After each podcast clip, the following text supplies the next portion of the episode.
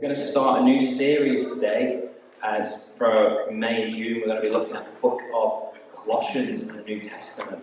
And we're going to go through each section of this book um, to really expound the truths of God's Word. It's not a big book, it only take you half an hour to read if you sat down and read it in one go. But it's so rich and it tells you in a really quick and simple way what the gospel is, who Jesus is, how do we respond to it. So we're going to start today uh, looking at Colossians, reading uh, chapter 1. I'm just going to pray as we start uh, that God would really bless this time. So, Lord, I just thank you for your word. I just pray for everyone here today. Lord, that we are receptive to your word. I just pray that we would have ears to hear what you have to say to us today, Lord. All the different stages of our lives, all the different things going on. We thank you for who you are. Thank you for your word that speaks a better word to us in this world. In Jesus' name. Amen. Amen. So I really look forward to starting this series with you. There's going to be seven parts and different speakers speaking on the coming weeks. Uh, but this is the first one. So uh, if you have like a pen or a notepad or anything like that with you, it'd be great to make some notes. You don't have to have that today, but over the coming weeks.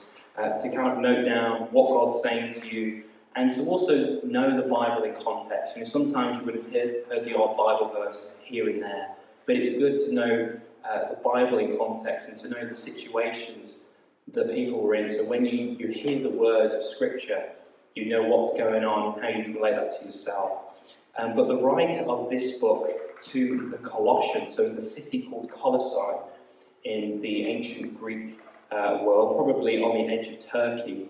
Um, Paul never went there. Paul had never met this group of Christians. It was a different group of Christians that had started this church. A, guy called Epaphras, who maybe had met Paul in prison and had then gone and started this new community of believers in Colossae. That's why they're called the Colossians. And what he wants them to know, he wants to encourage them that even though they're the small fish in the big pond of this ancient world of gods and even Judaism as well as possibly quite a dominant force in, in that part of the world as well. He wants them to know who they are in Jesus, what they have in Jesus as the true God, as the true Lord, what they have is greater than anything else. And he's, he's wanting to encourage them and to, to let them know to keep going. So they're possibly at that, that early stage of the church beginning, and Paul's found out about them is now saying, Go for it. And by the way, here's some encouragement from God to get you through the, very, the, the various challenges of life that you're going to face as a Christian. And so I want to read the scripture with you now from Colossians uh, chapter 1. It's going to come on the screen behind me. Reading from verse 1, Paul introduces himself. He says, Paul, an apostle of Jesus Christ, by the will of God, and Timothy, our brother to the saints and faithful brethren in Christ who are in Colossae, grace to you and peace from God our Father and the Lord Jesus Christ. We give thanks to the God and Father our Lord Jesus Christ, praying always for you, since we heard of your faith in Christ Jesus and of your love for all the saints.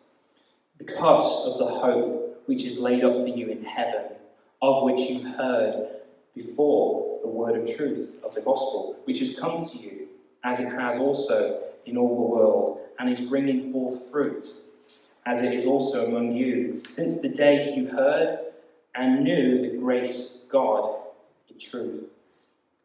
As you also learned from Epaphras, that's the person who started the church, our dear faithful servant, who is a faithful minister of Christ on your behalf, who also declared to us your love in the Spirit.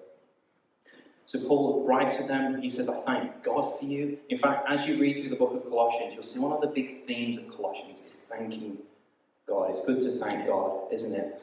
I wonder if today you woke up, if you woke up with only the things you thanked God for yesterday, what would you wake up with today? And you see in the, in the theme here, it's not just thanksgiving, but as one writer would say, it's thanksgiving, it's thanks living.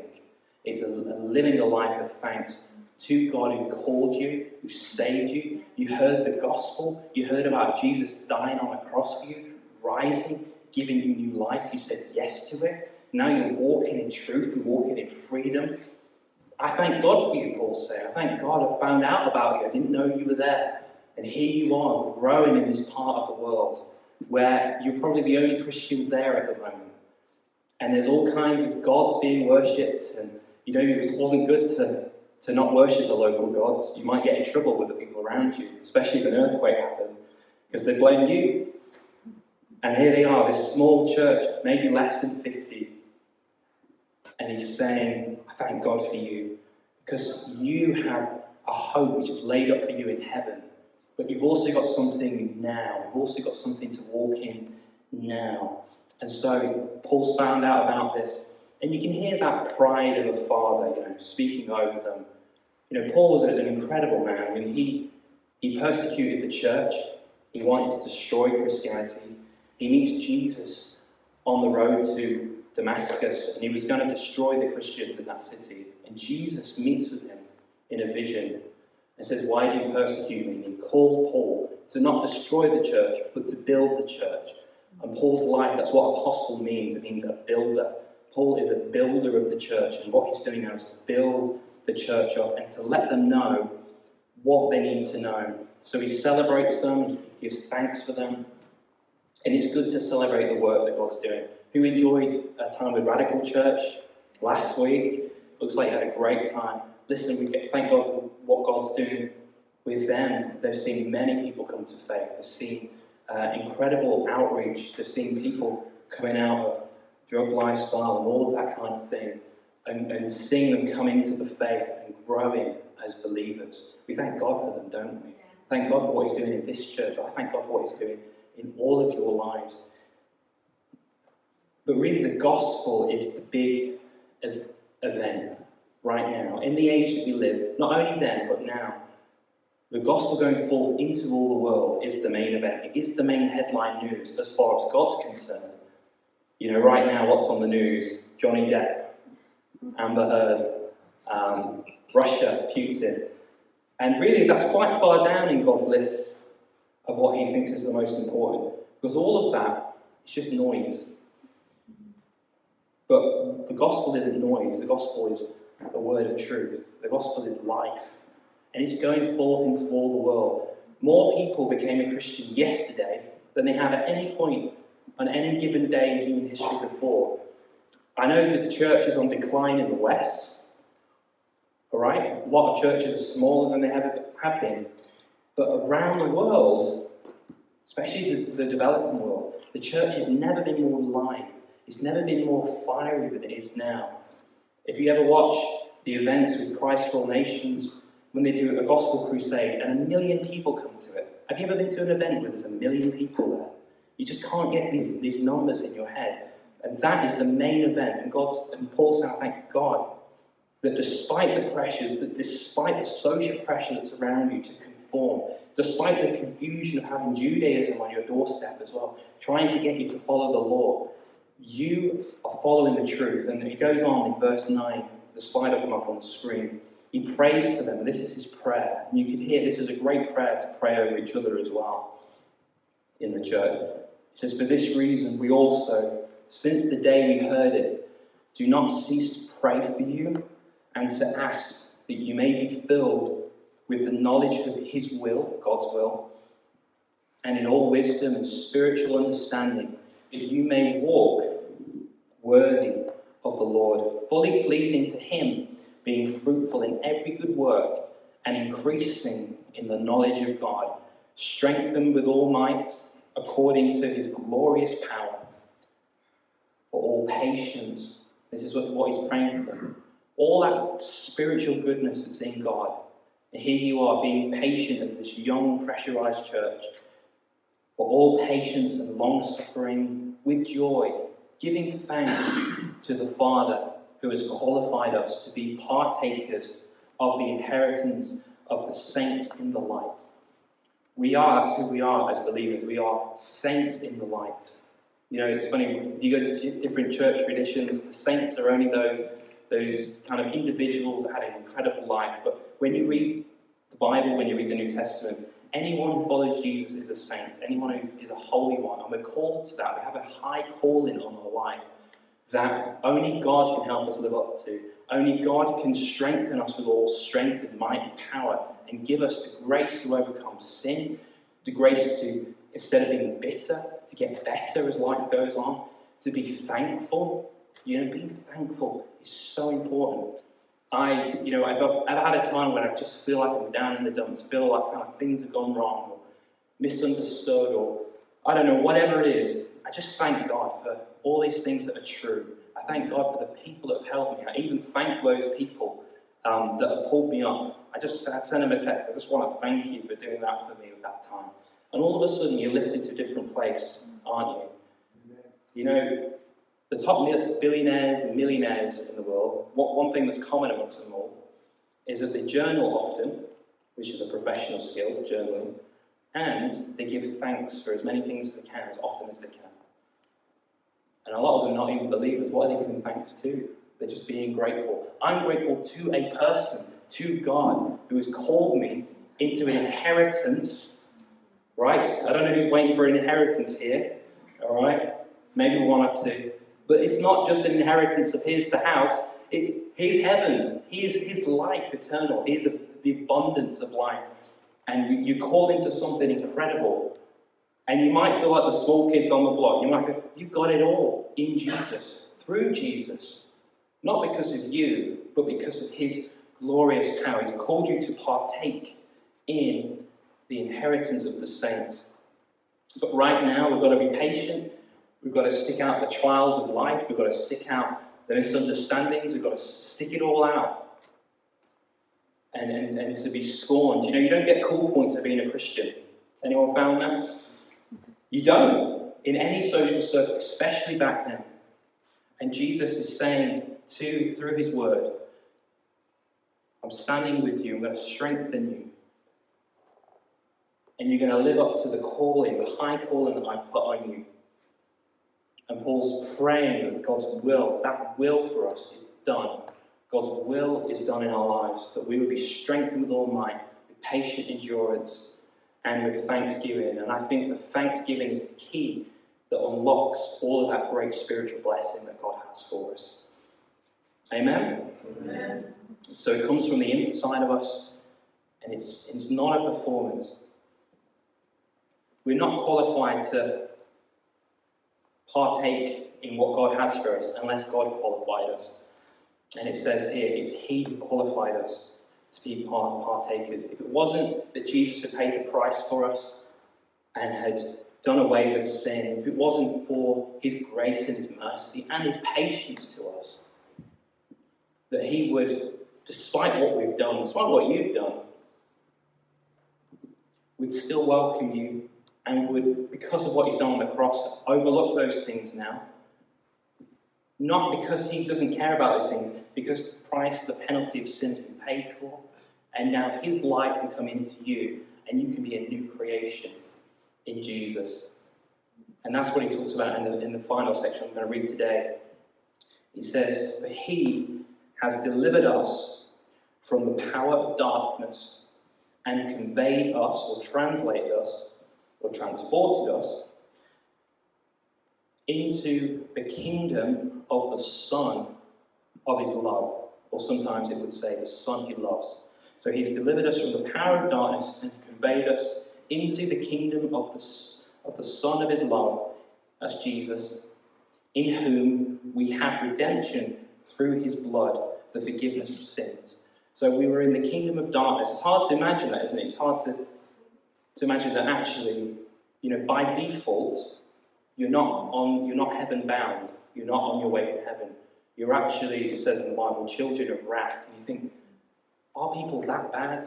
Are people, are people that bad that, that God is going to judge people? And you think, doesn't God love people? This is, this is the thing. God loves everyone, but everyone doesn't love God, do they? Not everyone loves God in return. Not everyone gives glory to God. Not everyone bows their head at mealtime say, Thank you, Lord, for this. Some people just cast God off, deliberately so, ignoring God, pushing Him away. And yet, all the time, He'd give you everything if only you turn to Him.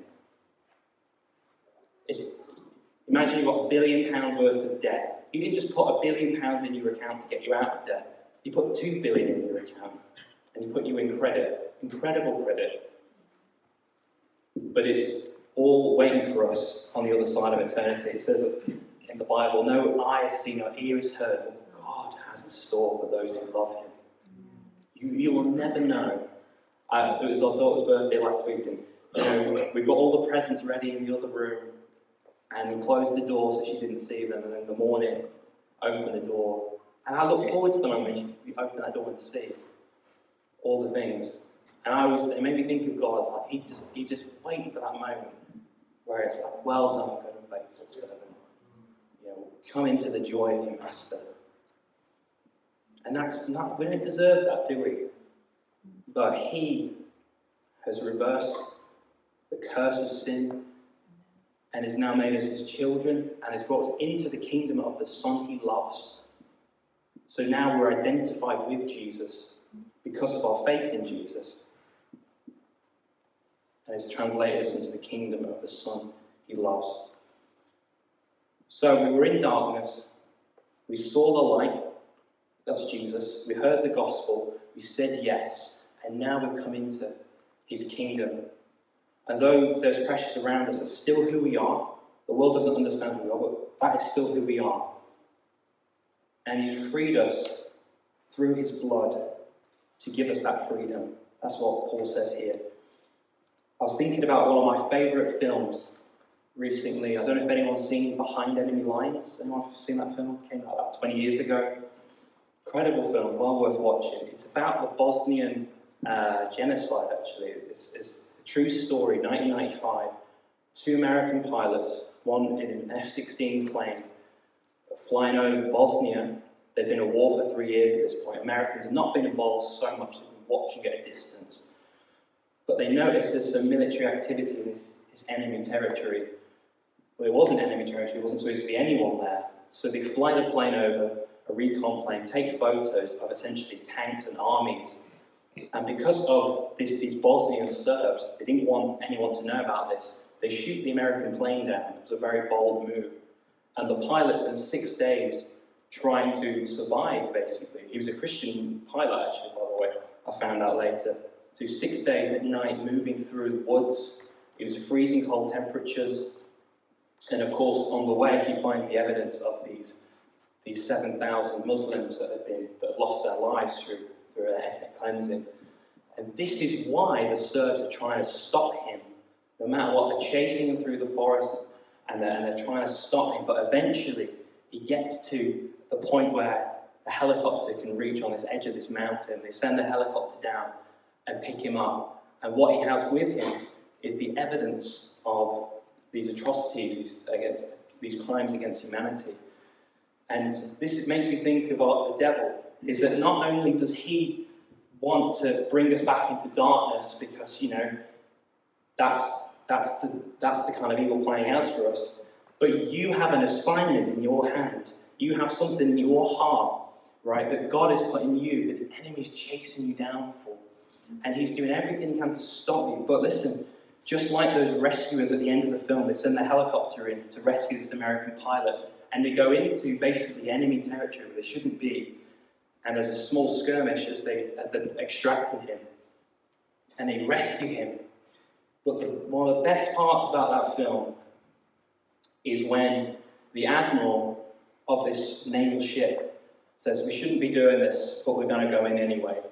Because they're kind of crossing the line of military kind of protocol, not getting involved in wars they're not you know involved in.